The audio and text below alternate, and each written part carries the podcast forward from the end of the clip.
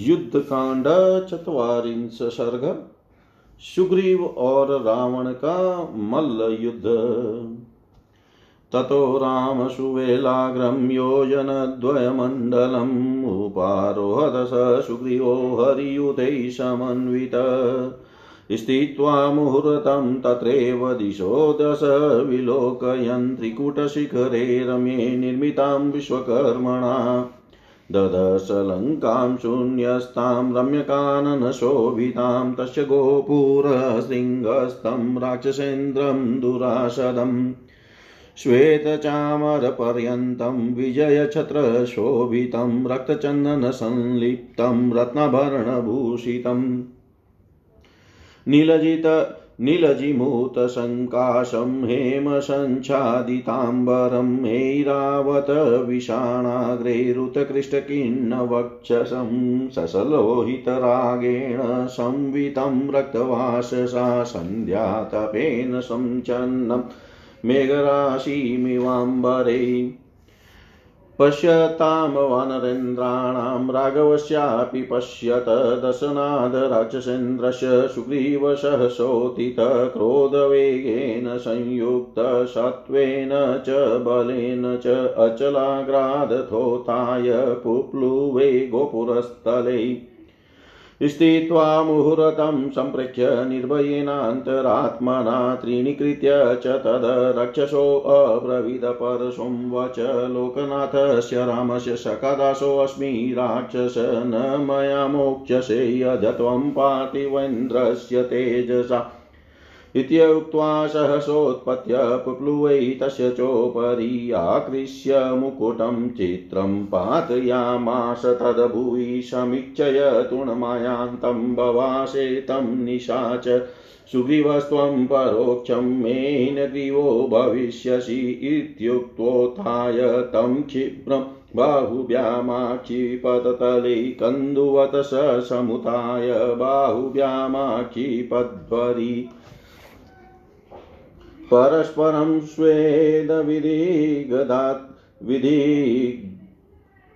परस्परं स्वेदविदिग्धगात्रो परस्परं शोणितरक्तदेहो परस्परं श्लिष्टनिरुद्धचेष्टो परस्परं साल्मलिङ्की शुकाविव मुष्टिप्रहारे सतल्प्रहारे रत्निघातैश्च कराग्रघातै तौ चक्रतुयोदमशय्यरूपं महाबलो राक्षसवानरेन्द्रौ। कृत्वा नियुद्धं वृषमोग्रवेगो कालं चिरं गोपूर्वेदिमध्ये उत्तिक्षप्य उच्छेप्य चोक्षिप्य विनयं देयोपादक्रमाद गोपुरवेदिलग्नौ अन्योन्यमापीडय विलग्नदेयो तौ पेततु शालनिकात्मध्ये उत्पेततौ भूमितलं स्पशन्तो स्थित्वा मुहूर्तं त्वविनीश्वसन्तो आलिङ्गय चालिङ्गय च बाहुयोक्त्रैः संयोजयामाश्रुतुरावैतौ सरम्बशिक्षा बलसम्प्रयुक्तौ सूचेरतु सम्प्रति युद्धमार्गे शादुलसिंहाविवजातदष्ट्रौ गजेन्द्रपोताविव सम्प्रयुक्तौ सहत्यसंवेद्य च तौ कराभ्यां तौ पेततुर्वै युगपद्धरायाम्। उद्यम्य चान्योन्यमधीक्षिपन्तौ सञ्चक्रमाते बहुयुद्धमार्गे व्यायामशिक्षा बलसम्प्रयुक्तो क्लमं नतौ जग्मतुराशुवीरो बाहो तमेव तमेवार्णाभै निर्वारयन्तो परवार्णाभौ।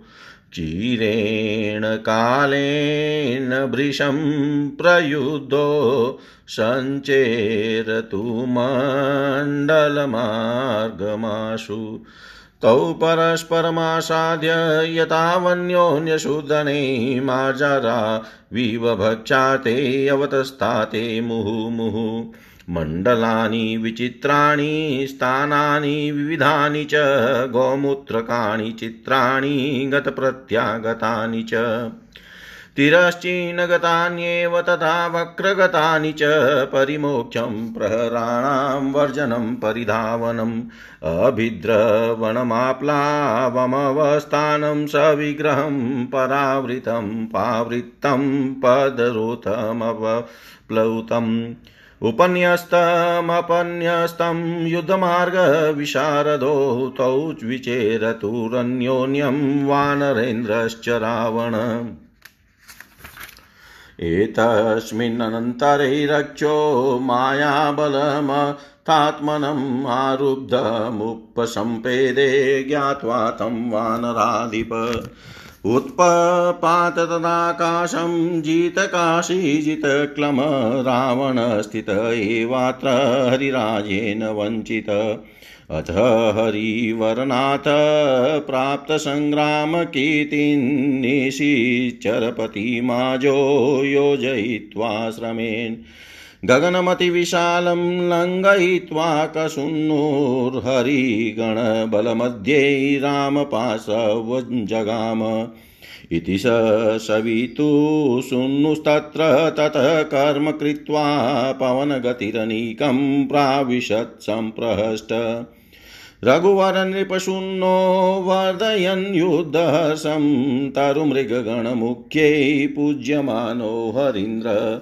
तरुमृगगणमुख्यै पूज्यमानो हरीन्द्र।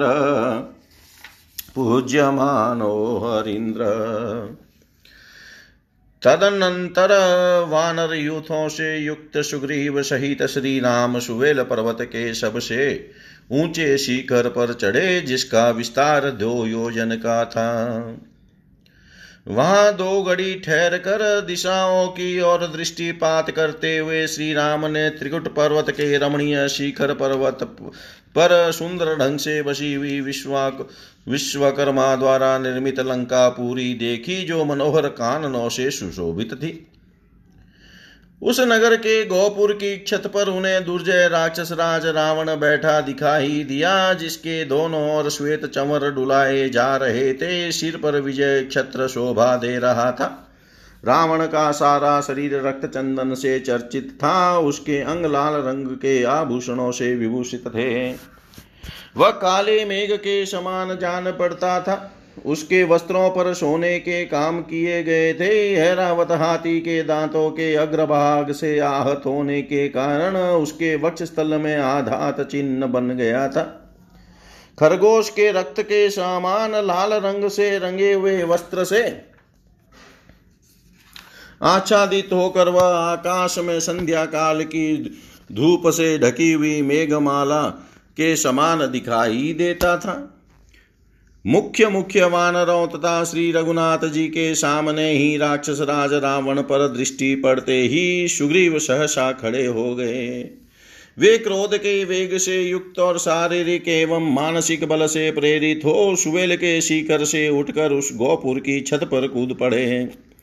वहाँ खड़े होकर वे कुछ देर तो रावण को देखते रहे, फिर निर्भर चित्त से उस राक्षस को तिनके के समान समझकर वे कठोर वाणी में बोले, राक्षस, मैं लोकनाथ भगवान श्री राम का सखा और दास हूँ। महाराज श्री राम के तेज से आज तू मेरे हाथ से छूट नहीं सकेगा। ऐसा कहकर वे अकस्मात उछलकर रावण के ऊपर जा कूदे और उसके विचित्र मुकुटों को खींचकर उन्होंने पृथ्वी पर गिरा दिया। उन्हें इस प्रकार तीव्र गति से अपने ऊपर आक्रमण करते देख रावण ने कहा, अरे, जब तक तू मेरे सामने नहीं आया था, तब तक सुग्रीव सुंदर कंठ से युक्त था। अब तो तू अपनी इस ग्रीवा से रहित हो जाएगा ऐसा कहकर रावण ने अपनी दो भुजाओं द्वारा उन्हें शीघ्र ही उठाकर उस छत की फर्श पर दे मारा। फिर वानर राज सुग्रीव ने भी गेंद की तरह उछलकर रावण को दोनों भुजाओं से उठा लिया और उसी फर्श पर ज़ोर से पटक दिया। फिर तो वे दोनों आपस में गुंत गए। दोनों के ही शरीर पसीने पर तर और खून से लथपथ हो गए तथा दोनों ही एक दूसरे की पकड़ में आने के कारण नीचे होकर खिले हुए शेमल और पलाश नामक वृक्षों के समान दिखाई देने लगे। राक्षस राज, रावण और वानर राज, सुग्रीव दोनों ही बड़े बलवान थे। अतः दोनों घूसे, थप्पड़, कौनी और पंजों की मार के साथ बड़े असह्य युद्ध करने लगे।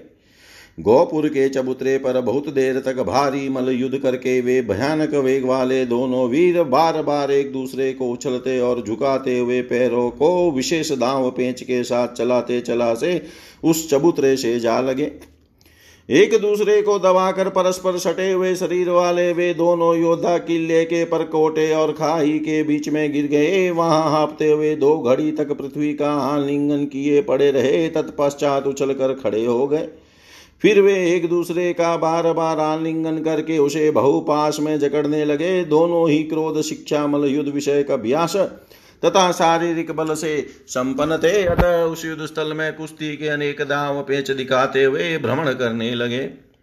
जिनके नए नए दांत निकले हो, ऐसे बाघ और सिंह के बच्चों तथा परस्पर लड़ते हुए गजराज के छोटे छौणों के समान वे दोनों वीर अपने वक्ष स्थल से एक दूसरे को दबाते और हाथों से परस्पर बल आजमाते हुए एक साथ ही पृथ्वी पर गिर पड़े। दोनों ही कसरती जवान थे और युद्ध की शिक्षा तथा बल से संपन्न थे। अतः युद्ध जीतने के लिए उद्यमशील हो एक दूसरे पर आक्षेप करते हुए युद्ध मार्ग पर अनेक प्रकार से विचरण करते थे, तथापि उन वीरों को जल्दी थकावट नहीं होती थी। मत वाले हाथियों के समान सुग्रीव और रावण गजराज के शुंड दंड की भांति मोटे एवं बलिष्ठ बाहु दंडों द्वारा एक दूसरे के दाव को रोकते हुए बहुत देर तक बड़े आवेश के साथ युद्ध करते और शीघ्रता पूर्वक पैंतरे बदलते रहे।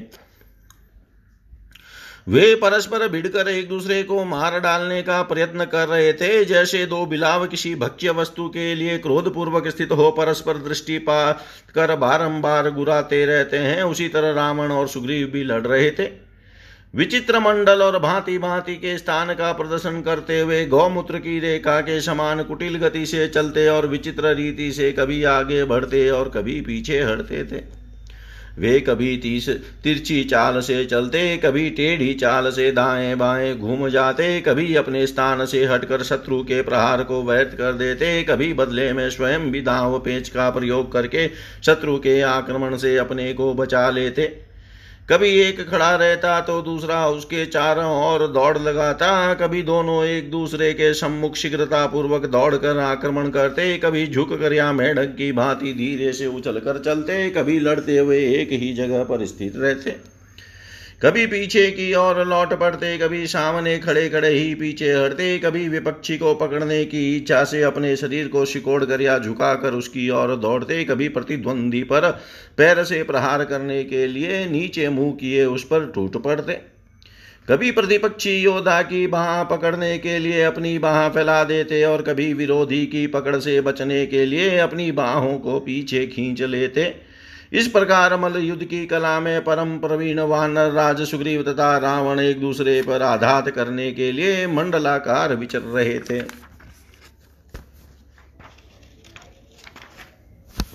इसी बीच में राक्षस रावण ने अपनी माया शक्ति से काम लेने का विचार किया। वानर राज सुग्रीव इस बात को ताड़ गए, इसलिए सहसा आकाश में उछल पड़े। वे विजयोल्लास से सुशोभित होते थे और थकावट को जीत चुके थे। वानर राज रावण को चकमा देकर निकल गए और वह खड़ा खड़ा देखता ही रह गया। जिन्हें संग्राम में कीर्ति प्राप्त हुई थी, वे वानर राज सूर्य पुत्र सुग्रीव, निशाचर पति रावण को युद्ध में थका कर अत्यंत विशाल आकाश मार्ग का लंघन करके वानरों की सेना के बीच श्री रामचंद्र जी के पास आ पहुँचे। इस प्रकार वहाँ अद्भुत कर्म करके वायु के समान शीघ्रगामी सूर्य पुत्र सुग्रीव ने दशरथ राजकुमार श्री राम के युद्ध विषय उत्साह को बढ़ाते हुए बड़े हर्ष के साथ वानर सेना में प्रवेश किया। उस समय प्रधान प्रधान वानरों ने वानर राज का अभिनंदन किया। इतिहास श्रीमद रामायणे, वाल्मीकि आदि काव्ये युद्ध कांडे चत्वारिंश सर्ग। सर्वं श्रीशां सदाशिवाय अर्पणम् अस्तु। ॐ विष्णवे नम ॐ विष्णवे नम ॐ विष्णवे नमः। युद्ध कांड एक चतवारिंश सर्ग। श्री राम का सुग्रीव का दुस्साहस से रोकना लंका के चारों द्वारों पर वानर सैनिकों की नियुक्ति, रामदूत अंगद का रावण के महल में पराक्रम तथा वानरों के आक्रमण से राक्षसों को भय। अथ तस्मिन्निमितानि दृष्ट्वा लक्ष्मणपूर्वज सुग्रीवं सम्परिष्वज्य रामो वचनमब्रवीत्। असमन्त्रय मया सार्धं तदिदं साहसं कृतम् एवं साहसयुक्तानि न कुर्वन्ति जनेश्वरा। संशये स्थापय माँ चेदं बलं चेमं विभीषणं कष्टं कृतमिदं वीर साहसं साहसप्रिय। इदानीं माँ कृता वीर, एवं विधमरिन्दम त्वयि किञ्चित् समापन्ने किं कार्यं शीतयामय शीतया मम भरतेन महाबाहो, लक्ष्मणेन यवीयशा शत्रुघ्नेन च शत्रुघ्न, स्वशरीरेण वा पुनः। त्वयि चानागते पूर्वमिति मे निश्चितामति जानथ चापि ते वीर्यं महेन्द्रवरुणोपमहत्वाहं रावणं युद्धे सपुत्रबलवाहनम् अभिषिच्य च लङ्कायां विभीषणमथापि च भरते राज्यमारोप्य त्यक्षे देहं महाबलतमेव वादिनं रामं सुग्रीवप्रत्यभाषत त्वभार्यापहर्तारं दृष्ट्वा राघव रावणं मर्शयामि कथं वीर जानन विक्रमात्मन इत्येव वादिनं वीरमभिनन्द्य च राघव लक्ष्मणं लक्ष्मीसम्पन्नमिदं वचनमब्रवीत् परिगृह्योदकं। शीतं वनानि फलवन्ति च बलोघं संविभज्येमं व्यूहं तिष्ठाम लक्ष्मण। लोकक्षयकरं भीमं भयं पश्याम्युपस्थितं निबहरणं प्रवीराणां ऋक्षवानररक्षसा। वाता हि परुषं वाति कम्पते च वसुन्धरा पर्वताग्राणि विपन्ते नदन्ति धरणीधरा मेघाक्रव्यादशङ्काशा परुषा परुषस्वरा क्रूरा क्रूरं प्रवसन्ते मिश्रं शोणितबिन्दुभिरक्तचन्दनसङ्काशा सन्ध्या परमदारुणा। ज्वलतनिपत्येतदातिथ्याग्निमण्डलम् आदित्यमभिवास्यञ्चि जनयन्तो महद्भयं दिनादिनश्वरा घोरा अप्रशस्ता मृगद्विजा। रजन्याम प्रकाशश्च सन्तापयति चन्द्रमा कृष्णरक्तांशुपर्यन्तो यथालोकस्य सञ्चये हृस्वो रुक्षो अप्रशस्तश्च परिवेशसुलोहित। आदित्यमण्डले नीलं लक्ष्म लक्ष्मण दृश्यते दृश्यन्ते न यथावच नक्षत्राण्यभिवतते युगान्तमिव लोकस्य पश्य लक्ष्मणसंसति काकाशेनास्तथा गृध्रानि चे परिपतन्ति च शिवाश्चाप्यशुभावा च प्रवदन्ति महाश्वना। शैलैशूलैश्च खड्गैश्च विमुक्ते कपिराक्षसे भविष्यत्यावृता भूमिमांसशोणितकर्दमा क्षिप्रमद्य दुरदशां पुरीं रावणपालितामभियाम जवेनेव सर्वतो हरिभिवृता। इत्येवं तु वदन वीरो लक्ष्मण लक्ष्मणाग्रज तस्माद्वातरशीघ्रं पर्वताग्रान् महाबल अवतैर्य तु धर्मात्मा तस्माच्चेलात् स राघव परे परमदुर्धर्षं ददश बलमात्मन।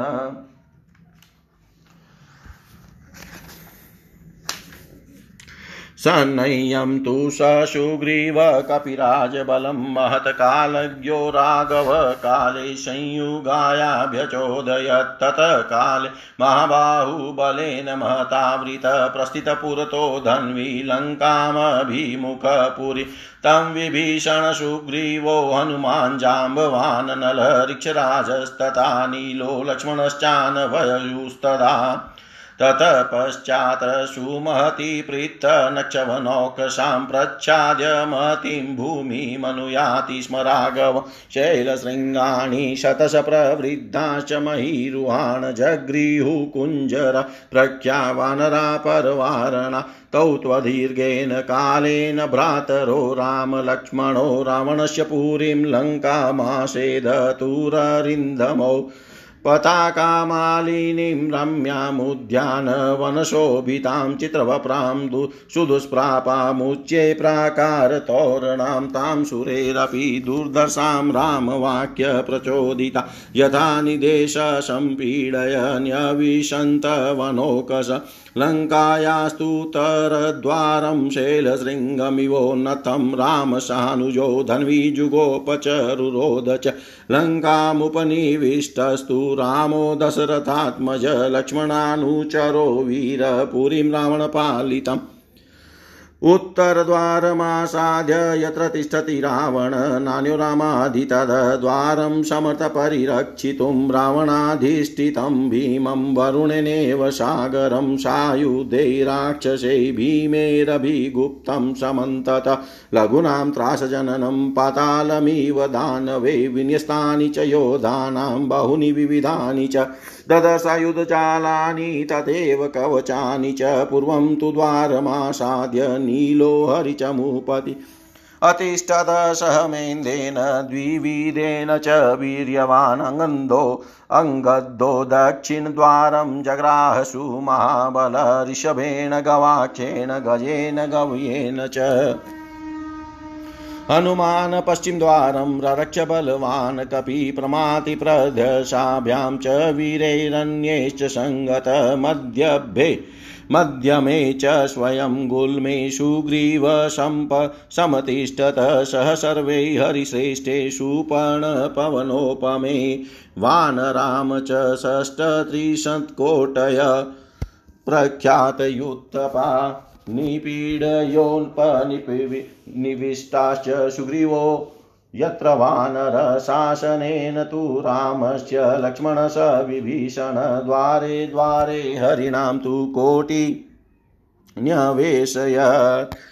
पश्चिमेन तु रामस्य शुषेण सहजाम्बवान् दुरान् मध्यमे गुल्मे तस्थो बाहुबलानुग ते तु वानरसाधूला शार्दूला इव दंस्त्रिण गृहीत्वा द्रुंशैलाग्रान् हृष्टायुधायतस्थिरे सर्वे विकृतलाङ्गूलाः, सर्वे दृष्टानखायुधा, सर्वे विकृतचित्राङ्गा, सर्वे च विकृतानना। दशनागबलाः केचित् केचित् दशगुणोत्तराः केचिन्नागसहस्रस्य बभुवस्तुल्यविक्रमा सन्ति चौघबला केचित् केचिच्छतगुणोत्तरा अप्रमेयबलाश्चान्ये तत्रासन् हर्युत्तपा अद्भुतश्च विचित्रश्च तेषामासीत् समागम ततवानरसैन्यानां शलभानमिवोद्गम परिपूर्णम् परिपूर्णमिवाकाशं सम्पूर्णेव च मेदिनी लङ्कामुपनिविष्टेश्च सम्पदभिश्च वानरे शतं शतसहस्राणां पृतनक्षवनोकसां लङ्काद्वाराण्युप पाजग्मुरन्ये योद्धुं समन्तत आवृतः स गिरि सर्वेस्ते समन्तातपलङ्गमे अयुतानां सहस्रं च पुरीं ताम्भ्यवर्तत वानरै बलवधिभिश्च बभूव द्रुमपाणिभिः सर्वतः संवृता लङ्का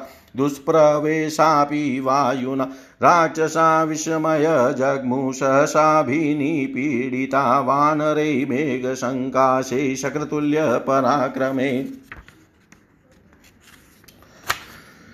महाशब्दो अभवत् तत्र बलोघस्याभिवर्तत सागरस्येव भिन्नस्य यथा स्यात् सलिलस्वर्णः तेन शब्देन महता सप्राकारा सतोरणालङ्का प्रचलिता सर्वा सशेलवनकानना रामलक्ष्मणगुप्ता, सा सुग्रीवेण च वाहिनी बभूव सर्वैरपि सुरासुरैः।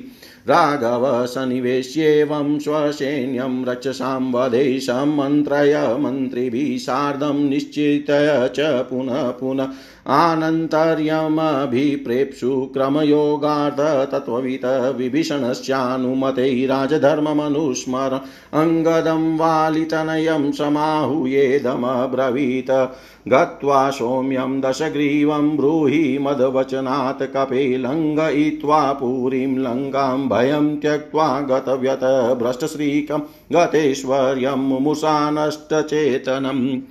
ऋषीणां देवतानां च गन्धर्वाप्सरसां तथा नागानामथ यक्षाणां राज्ञां च रजनीचर यच्च पापं कृतं मोहादवलितेन राक्षस नूनं ते विगतो दर्प स्वयंभुवद भुवरदानज तस्य पापस्य सम्प्राप्ता विष्टुर्यदुरासदा यस्य दण्डधरस्तेऽहं दाराहरणकसितदण्डं धारम धारयमाणस्तु लङ्काद्वारे व्यवस्थितः पदवीं देवतानां च महर्षीणां च राक्षस राजसीनां च सर्वेषां गमिष्यसि युधिस्थिर बलेन येन वै सीतां मायया राक्षसादं मामतिक्रमित्वा त्वं हृत्तवास्तनिदर्शय राक्ष राचस्मीमं लोकं कर्तास्मि निशितैः शरेण चेचरणं व्येषितामदाय तु मेतिलं धर्मात्मा राक्षसश्रेष्ठ सम्प्राप्तो।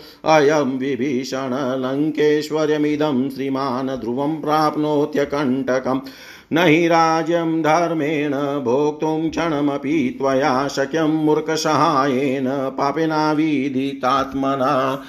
युध्यस्व माँ धृतिं कृत्वा शौर्यमालम्ब्य राक्षसमचेरैस्त्वं रणे शान्तस्ततपुतो भविष्यसि यद्याविशसि लोकास्त्रीन् पक्षिभूतो निशाचर मम चक्षुपथं प्राप्य न जीवनप्रतियास्यसि ब्रवीमि ब्रवीमि त्वां हितं वाक्यं क्रियतामोद्वदेहिकं सुदृष्टा क्रियतां लङ्का जीवितं ते मयि स्थितम्। इति उक्तस तु त्वारेयो रामेण क्लिष्टकर्मणा जगामाकाशमाविश्य मूर्तिमानि भव्यवाटसो अतिपत्य मुहूर्तेन श्रीमान् रावणमन्दिरं ददर्शासिन्नमव्यग्रं रावणं सचिवेशः। ततस्तस्या विदुरेण निपत्य हरिपुङ्गवदीप्ताग्निसदृष्टस्ताङ्गदकनकाङ्गद तदरामवचनं सर्वमन्युनाधिकमुत्तमं सामात्यं श्रावयामाश निवेद्यात्मानमात्मना। दूतोऽहं कौशलेन्द्रस्य रामशाक्लिष्टकर्मण वालिपुत्रोऽङ्गदो नाम यदि ते श्रोतमागत। आह त्वां राघवो राम कौशल्यानन्दवर्धन निष्पत्य प्रतियुध्यस्व नृशंस पुरुषो भव त्वां सहामात्य सपुत्र ज्ञातिबान्धवं निरुद्विग्ना त्रयो लोका भविष्यन्ति हते त्वयि। देवदानव्यक्षाणां गन्धर्वो रगरक्षसां शत्रुमध्योद्वरिष्यामि त्वां ऋषीणां च कण्टकम्। विभीषणस्य चैश्वर्यं भविष्यति हते त्वयि न चेत् सत्कृत्य विदेहीं प्रणिपत्य प्रदास्यसि इत्येवं परुषं वाक्य। ब्रुवाणे हरिपुङ्गवे अमशवशमापनो निशाचर गणेश्वर ततः स सोऽस्मापन्न सशास सचिवास्तदा गृहतामिति दुर्मेधा वध्यतामिति चास्कृत। रावणस्य वच श्रुत्वा दीप्ताग्निमिव तेजसा जगृह हस्तं ततो घोराश चत्वारो रजनीचरा घ्रायमाशतोरय स्वयमात्मा नमात्मवान् बलं दशयितुं वीरो यातु दानगणे तदा शतान् बाहुद्वयाशक्तानादाय पतगानिव प्रासादं शैलशङ्कास मुतपपाताङ्गदस्तदा तस्योत्पतनवेगे निदुतास्तत्र राक्षसा भूमौ निपतिता सर्वे राक्षसेन्द्रस्य पश्यत ततप्रासादशिखरं शैलशृङ्गमिवोन्नता चक्राम राक्षसेन्द्रस्य वालिपुत्र प्रतापवान् पपालश्च तद्धाक्रान्तं दशग्रीवस्य पश्यत पुरा हिमवत शृङ्गं वज्रेणेव विदारितं भक्त्वा प्रासादाशिखरं नाम विश्राव्य चात्मन विनद्यशु महानादमुत्पपात विहाय सा व्यथयन् राक्षसान् सर्वान् हस्यश्चापि वानरान् स वानराणां मध्ये तु रामपार्श्वमुपागत रावणस्तु परं चक्रे क्रोधं प्रासादधर्षणात् विनाशं चात्मनं पश्यन्निश्वास परमोऽभवत् रामस्तु बहुभिहृष्टे विनिदद्भिप्लवङ्गमे वृतो रिपुवधाकाङ्क्षी युद्धायेभ्यभ तत सुषेणस्तु महावीर्यो गिरिकुटोपमो हरि बहुभिः संवृतस्तत्र वानरै कामरूपिभिः स तु द्वाराणि संयम्य सुग्रीववचनात् कपिपर्यक्रामदुर्धर्षो नक्षत्राणीव चन्द्रमा तेषामक्षोहिणी शतं समवेक्ष्य वनोक्सां लङ्कामुपनिविष्टाना सागरं चाविवर्ततां राक्षसा विस्मयं जगमुस्ता त्रासं जगमुस्त तथा अपरे समरे हसाधसमेवोपपेदिरे कृचनं हि कपिभिव्याप्तं प्राकारपरिखान्तरं ददृशु राक्षसादीना प्राकारं वानरीकृतम् अहाकारमकुर्वन्त राक्षसा भयमागता तस्मिन् महाभीषणकै प्रवर्तै कोलाहले राक्षसराजयोद्धा प्रगृहं रक्षासि महायुधानि युगान्तवाता इव संविचेरु युगान्तवाता इव संविचेरु।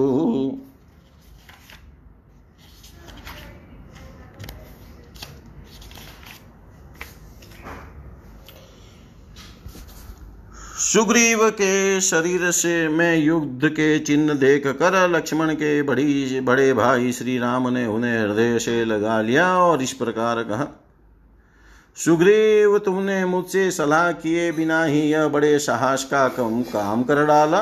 राजा लोग ऐसे दुस्साहसपूर्ण कार्य नहीं किया करते हैं। साहस प्रिय वीर, तुमने मुझको इस वानर सेना को और विभीषण को भी संशय में डालकर जो यह साहसपूर्ण कार्य किया है, इससे हमें बड़ा कष्ट हुआ। शत्रुओं का दमन करने वाले वीर, अब फिर तुम ऐसा दुस्साहस न करना। शत्रु सुदन महाबाहो, यदि तुम्हें कुछ हो गया तो मैं सीता, भरत, लक्ष्मण, छोटे भाई, शत्रुघ्न तथा अपने इस शरीर को भी लेकर क्या करूँगा? महेंद्र और वरुण के समान महाबली, यद्यपि मैं तुम्हारे बल पराक्रम को जानता था, तथापि जब तक तुम यहाँ लौट कर नहीं आए थे, उससे पहले मैंने यह निश्चित विचार कर लिया था कि युद्ध में पुत्र सेना और वाहनों सहित रावण का वध करके लंका के राज्य पर विभीषण का अभिषेक कर दूँगा और अयोध्या राज्य भर भरत को देकर अपने इस शरीर को त्याग कर दूँगा। ऐसी बातें कहते हुए श्री राम को सुग्रीव ने यो उत्तर दिया, वीर रघुनंदन, अपने पराक्रम का ज्ञान रखते हुए मैं आपकी भार्या का अपहरण करने वाले रावण को देकर कैसे क्षमा कर सकता था? वीर सुग्रीव ने जब ऐसी बात कही, तब उनका अभिनंदन करके श्री रामचंद्र जी ने शोभा संपन्न लक्ष्मण से कहा लक्ष्मण शीतल जल से भरे हुए जलाशय और फलों से संपन्न वन का आश्रय ले हम लोग इस विश्वाल वानर सेना का विभाग करके रचना कर लें और युद्ध के लिए उद्यत हो जाए। इस समय में लोक संहार की सूचना देने वाला भयंकर भयानक अपशकुन उपस्थित देखता हूँ, जिससे सिद्ध होता है, रिक्षों, वानर, राक्षसों के मुख्य मुख्य वीरों का संहार होगा। प्रचंड आंधी चल रही है, पृथ्वी कांपने लगी है, पर्वतों के शिखर हिलने लगे हैं और दीगर चित्कार करते हैं। मेघ हिंसक जीवों के समान क्रूर हो गए हैं, वे कठोर स्वर में विकट गर्जना करते हैं तथा रक्त बिंदुओं से मिले हुए जल की क्रूरतापूर्ण वर्षा कर रहे हैं। अत्यंत दारुण संध्या रक्त चंदन के समान लाल दिखाई देती है, सूर्य से यह जलती आग का पुंज गिर रहा है। निषद पशु और पक्षी दो दीन हो, दीनता सूचक स्वर में सूर्य की ओर देखते हुए चित्कार करते हैं। इसे वे बड़े भयंकर लगते और महान भय उत्पन्न करते हैं। रात में चंद्रमा का प्रकाश छीन हो जाता है। वे शीतलता की जगह संताप देते हैं। उनके किनारे का भाग काला और लाल दिखाई देता है। समस्त लोकों के संहार काल में चंद्रमा का जैसा रूप रहता है। वैसा ही इस समय देखा जाता है। लक्ष्मण सूर्यमंडल में छोटा रूखा मंगलकारी और अत्यंत लाल घेरा दिखाई देता है। साथ ही वहाँ काला चिन्ह भी दृष्टि गोचर होता है। लक्ष्मण, ये नक्षत्र अच्छी तरह प्रकाशित नहीं हो रहे हैं। मलिन दिखाई देते हैं। यह अशुभ लक्षण संसार का प्रलय सा सूचित करता हुआ मेरे सामने प्रकट हो रहा है। कौवे बाज और गिद नीचे गिरते नीचे गिरते हैं, भूतल पर आ बैठते हैं और गिदड़ियाँ बड़े ज़ोर ज़ोर से हम मंगल सूचक बोली बोलती है। इससे सूचित होता है कि वानरों और राक्षसों द्वारा चलाए गए शीला खंडों, शूलों और खड़गों से यह धरती पट जाएगी और यहाँ रक्त मांस की कीच जम जाएगी। रावण के द्वारा पालित अलंका पूरी शत्रुओं के लिए दुर्जय है, तथापि अब हम शीघ्र ही वानरों के साथ इस पर सब और से वेग पूर्वक आक्रमण करें। लक्ष्मण से ऐसा कहते हुए वीर महाबली श्री रामचंद्र जी उस पर्वत शिखर से तत्काल नीचे उतर आए। उस पर्वत से उतरकर धर्मात्मा श्री रघुनाथ जी ने अपनी सेना का निरीक्षण किया, जो शत्रुओं के लिए अत्यंत दुर्जय थी। फिर सुग्रीव की सहायता से कपिराज की उस विशाल सेना को सुसज्जित करके समय का ज्ञान रखने वाले श्री राम ने ज्योतिष शास्त्रोक्त शुभ समय में उसे युद्ध के लिए कुछ करने की आज्ञा दी। तदनंतर महाबाहु धनुर्ध श्री रघुनाथ जी उस विशाल सेना के साथ शुभ मुहूर्त में आगे आगे लंका पूरी की और प्रस्थित हुए। उस समय विभीषण सुग्रीव, हनुमान, ऋक्षराज जाम्बवान नल नील तथा लक्ष्मण उनके पीछे पीछे चले। तत्पश्चात और वानरों की वह विशाल सेना बहुत बड़ी भूमि को आच्छादित करके श्री रघुनाथ जी के पीछे पीछे चली। शत्रुओं को आगे बढ़ने से रोकने वाले हाथी के समान विशाल काय वानरों ने सैकड़ों शैल शिखरों और बड़े बड़े वृक्षों को हाथ में ले रखा था। शत्रुओं को दमन करने वाले वे दोनों भाई श्री राम और लक्ष्मण थोड़ी ही देर में लंकापुरी के पास पहुँच गए। वह रमणीय ध्वजा पताकाओं से अलंकृत थी अनेकानेक उद्यान और वन उनकी, उसकी शोभा बढ़ा रहे थे। उसके चारों ओर बड़ा ही अद्भुत और ऊँचा पर कोटा था। उस पर कोटे से मिला हुआ ही नगर का सदर फाटक था। उन पर कोटों के कारण लंकापुरी में पहुँचना किसी के लिए भी अत्यंत कठिन था। यद्यपि देवताओं के लिए भी लंका पर आक्रमण करना कठिन काम था तो भी श्री राम की आज्ञा से प्रेरित हो वानर यथा स्थान रहकर उस पूरी पर घेरा डालकर उसके भीतर प्रवेश करने लगे। लंका का उत्तर द्वार पर्वत सीकर के समान ऊँचा था। श्री राम और लक्ष्मण ने धनुष हाथ में लेकर उसका मार्ग रोक लिया और वहीं रहकर वे अपनी सेना की रक्षा करने लगे। दशरथ नंदन वीर श्री राम लक्ष्मण को साथ ले रावण पालित लंका पूरी के पास जा उत्तर द्वार पर पहुंचकर जहाँ स्वयं रावण खड़ा था, वहीं डट गए। श्री राम के सिवा दूसरा कोई उस द्वार पर अपने सैनिकों की रक्षा करने में समर्थ नहीं हो सकता था।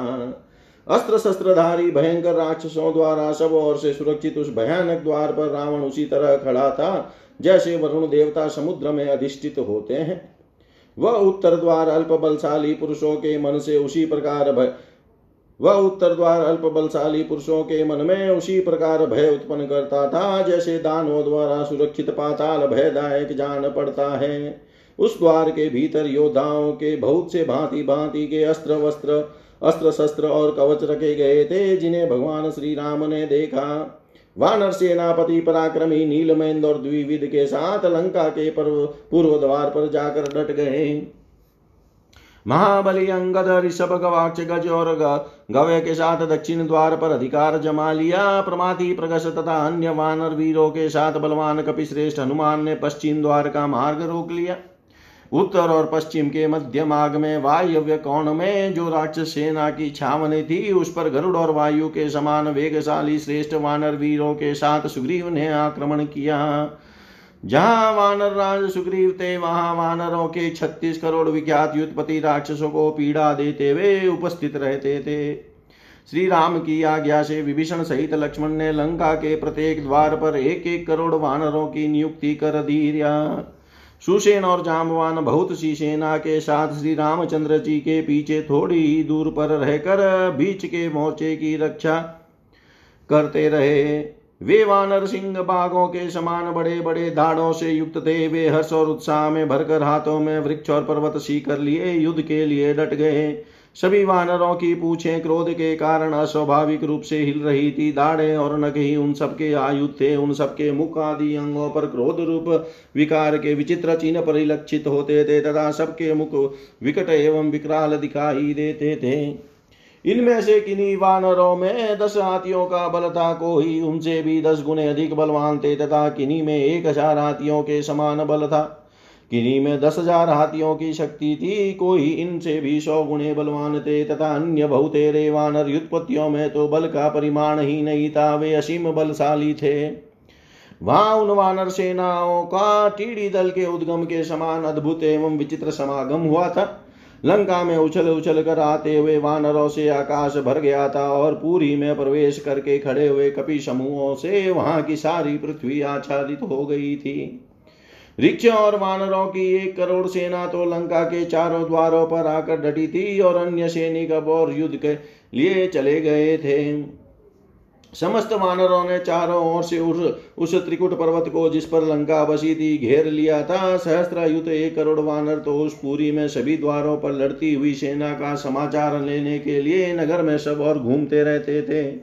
हाथों में वृक्ष लिए, बलवान वानरों द्वारा सब ओर से घिरी हुई लंका में वायु के लिए भी प्रवेश पाना कठिन हो गया था। मेघ के समान काले एवं भयंकर तथा इंद्र तुल्य पराक्रमी वानरों द्वारा सहसा पीड़ित होने के कारण राक्षसों को बड़ा विस्मय हुआ। जैसे सेतु को विदीर्ण कर अथवा मर्यादा को तोड़कर बहने वाले समुद्र के जल का महान शब्द होता है, उसी प्रकार वहाँ आक्रमण करती हुई विशाल वानर सेना का महान कोलाहल हो रहा था। उस महान कोलाहल से परकोटों, फाटकों, पर्वतों, वनों तथा काननों काननों सहित समुची लंका पूरी में हलचल मच गई। श्री राम लक्ष्मण और सुग्रीव से सुरक्षित वह विशाल वानर, वाहिनी समस्त देवताओं और असुरों के लिए भी अत्यंत दुर्जय हो गई थी। इस प्रकार राक्षसों के वध के लिए अपनी सेना को यथास्थान खड़ी करके उसके बाद के कर्तव्य को जानने की इच्छा से श्री रघुनाथ जी ने मंत्रियों के साथ बारंबार सलाह की और एक निश्चय पर पहुंचकर सामदान आदि उपायों के क्रमशः प्रयोग से सुलभ होने वाले अर्थ तत्व के ज्ञाता श्री राम विभीषण की अनुमति ले राजधर्म का विचार करते हुए बाली पुत्र अंगत को बुलाकर उनसे इस प्रकार बोले सौम्य कपि प्रवर दशमुख रावण राज्य लक्ष्मी से भ्रष्ट हो गया। अब उसका ऐश्वर्य समाप्त हो चला, वह मरना ही चाहता है, इसलिए उसकी चेतना, विचार शक्ति नष्ट हो गई है। तुम पर कोटा लांग कर लंकापुरी में भय छोड़कर जाओ और व्यथा रहित हो, उससे मेरी ओर से ये बात कहो। निशाचर राक्षस राज, तुमने मोहवश घमंड में आकर ऋषि, देवता गंधर अप्सरा नाग, यक्ष और राजाओं का बड़ा अपराध किया है। ब्रह्मा जी का वरदान पाकर तुम जो अभिमान हो गया था निश्चय ही उसके नष्ट होने का अब समय आ गया है। तुम्हारे उस पाप का दुस्सह फल आज उपस्थित है। मैं अपराधियों को दंड देने वाला शासक हूँ। तुमने जो मेरी भार्य का अपहरण किया है इससे मुझे बहुत कर, बड़ा कष्ट पहुँचा है। अतः तुम्हें उसका दंड देने के लिए मैं लंका के द्वार पर आकर खड़ा हूँ। राक्षस यदि तुम युद्ध में स्थिरता पूर्वक खड़े रहे तो उन समस्त देवताओं महर्षियों राजस्यों की पदवी को पहुँच जाओगे। उन्हीं की भांति तुम्हें परलोकवासी होना पड़ेगा। नीच निशाचर जिस बल के भरोसे तुमने मुझे धोखा देकर माया से सीता का हरण किया है, उसे आज युद्ध के मैदान में दिखाओ। यदि तुम मिथिलेश कुमारी को लेकर मेरी शरण में नहीं आए तो मैं अपने तीखे बाणों द्वारा इस संसार को राक्षसों से सूना कर दूँगा। राक्षसों में श्रेष्ठ ये श्रीमान धर्मात्मा विभीषण भी मेरे साथ यहाँ है। निश्चय ही लंका का निष्कटंक राज्य इन्हें ही प्राप्त होगा। तुम पापी हो तुम्हें अपने स्वरूप का ज्ञान नहीं है और तुम्हें, तुम्हारे संगी साथी भी मूर्ख हैं, अतः इस प्रकार अधर्म पूर्वक अब तुम एक क्षण भी इस राज्य को नहीं भोग सकोगे। राक्षस शूरता का आश्रय ले धैर्य धारण करके मेरे साथ युद्ध करो, रणभूमि में मेरे बाणों से शांत प्राण शून्य होकर तुम पुत शुद्ध एवं निष्पाप हो जाओगे। निशाचर मेरे दृष्टि पथ में आने के पचा पश्चात यदि तुम पक्षी होकर तीनों लोकों में उड़ते और छिपते फिरो तो भी अपने घर को जीवित नहीं लौट सकोगे। अब मैं तुम्हें हित की बात बताता हूँ। तुम अपना श्राद्ध कर डालो, परलोक में सुख देने वाला दान पुण्य कर लो और लंका को जी भर कर देख लो, क्योंकि तुम्हारा जीवन मेरे अधीन हो चुका है। अनायासी महान कर्म करने वाले भगवान श्री राम के ऐसा कहने पर तारा कुमार अंगद मूर्तिमान अग्नि की भांति आकाश मार्ग से चल दिए। श्रीमान अंगद एक ही मुहूर्त में परकोटा लांग कर रावण के राजभवन में जा पहुँचे। वहाँ उन्होंने मंत्रियों के शांत सात भा, शांत भाव से बैठे हुए रावण को देखा। वानर श्रेष्ठ अंगद सोने के बाजूबंद पहने हुए थे और प्रज्वलित अग्नि के समान प्रकाशित हो रहे थे। वे रावण के निकट पहुंचकर खड़े हो गए। उन्होंने अपने पहले अपना परिचय दिया और मंत्रियों सहित रावण को श्री रामचंद्र जी की कही हुई सारी उत्तम बातें ज्यो की त्यों सुना दी। न तो एक भी शब्द कम किया और न बढ़ाया। वे बोले, मैं अनायासी बड़े बड़े उत्तम कर्म करने वाले कौशल नरेश महाराज, श्री राम का दूत और वाली का पुत्र अंगद हूँ। संभव है कभी मेरा नाम भी तुम्हारे कानों में पड़ा हो। माता कौशल्या का आनंद बढ़ाने वाले रघुकुल तिलक श्री राम ने तुम्हारे लिए यह संदेश दिया है। नृशंस रावण जरा मर्द बनो और घर से बाहर निकल कर युद्ध में मेरा सामना करो। मैं मंत्री पुत्र और बंधु बांधवों सहित तुम्हारा वध करूँगा, क्योंकि तुम्हारे मारे जाने से तीनों लोगों के प्राणी निर्भय हो जाएँगे। तुम देवता दानव यक्ष गंधर्व नाग और राक्षस सभी के शत्रु हो ऋषियों के लिए तो कंटक रूप ही हो, अतः आज मैं तुम्हें उखाड़ फेंकूँगा। अतः यदि तुम मेरे चरणों में गिरकर आदर पूर्वक सीता को नहीं लौटाओगे तो मेरे हाथ से मारे जाओगे और तुम्हारे मारे जाने पर लंका का सारा ऐश्वर्य विभीषण का होगा। विभीषण को प्राप्त होगा। वानर शिरोमणि अंगद के ऐसे कठोर वचन कहने पर निशाचर गणों का राजा रावण अत्यंत अमर्ष से भर गया। रोष में, रोष से भरे हुए रावण ने उस समय अपने मंत्रियों से बार बार कहा, पकड़ लो इस दुर्बुद्धि वानर को और मार डालो। रावण की यह बात सुनकर चार भयंकर निशाचरों ने प्रज्वलित अग्नि के समान तेजस्वी अंगद को पकड़ लिया। आत्म बल से संपन्न तारा कुमार अंगद ने उस समय राक्षसों को अपना बल दिखाने के लिए स्वयं ही अपने आप को पकड़ा दिया। फिर वे पक्षियों की तरह अपनी दोनों भुजाओं से जकड़े उन चारों राक्षसों के लिए दिए ही उछले, लिए दिए ही उछले और उस महल की छत पर जो पर्वत सीकर के समान ऊँची थी, चढ़ गए। उनके उछलने के वेग से झटका खाकर वे सब राक्षस राक्षस राज रावण के देखते देखते पृथ्वी पर गिर पड़े। तदनंतर प्रतापी वाली कुमार अंगद राक्षस राज के उस महल की चोटी पर जो पर्वत शिखर के समान ऊँची थी, पैर पटकते हुए घूमने लगे। उनके पैरों से आक्रांत होकर वह छत रावण के देखते देखते फट गई। ठीक उसी तरह जैसे पूर्व काल में वज्र के आधात से हिमालय का शिखर विदीर्ण हो गया था। इस प्रकार महल की छत तोड़कर उन्होंने अपना नाम सुनाते हुए बड़े ज़ोर से सिन्नाद किया और वे आकाश मार्ग से उड़ चले। राक्षसों को पीड़ा देते और समस्त वानरों का हर्ष बढ़ाते हुए वे वानर सेना के बीच श्री रामचंद्र जी के पास लौट आए। अपने महल के टूटने से रावण को बड़ा क्रोध हुआ, परंतु विनाश की घड़ी आई, देख वह लंबी सांस छोड़ने लगा। इधर श्री रामचंद्र जी हर्ष भरकर गर्जना करते हुए बहुसंख्यक वानरों से घिरे रहकर युद्ध के लिए ही डटे रहे, वे अपने शत्रु का वध करना चाहते थे।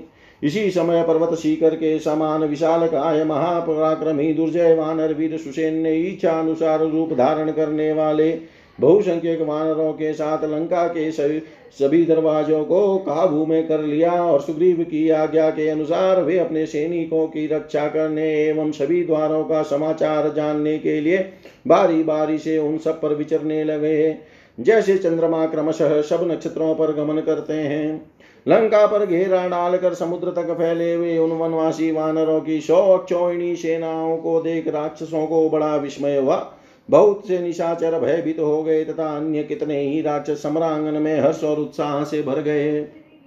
उस समय लंका की चार दीवारी और खाई सारी की सारी वानरों से व्याप्त हो रही थी। इस तरह राक्षसों ने चार दीवारी को जब वानराकार हुई देखा, तब वे दीन, दुखी और भयभीत हो आहाकार करने लगे। यह महाभीषण कोलाहल आरंभ होने पर राक्षस राज रावण के योद्धा निशाचर बड़े बड़े आयुध हाथों में लेकर प्रलय काल की प्रचंड वायु के समान सब और विचरने लगे। इतिहास श्रीमद रामायणे, वाल्मीकि आदि काव्ये, युद्ध कांडे, एक चत्वारिंश सर्ग, सर्व श्री शाम सदा शिवाय अर्पणमस्तु ओम विष्णवे नम, ओम विष्णवे नम, ओम विष्णवे नमः।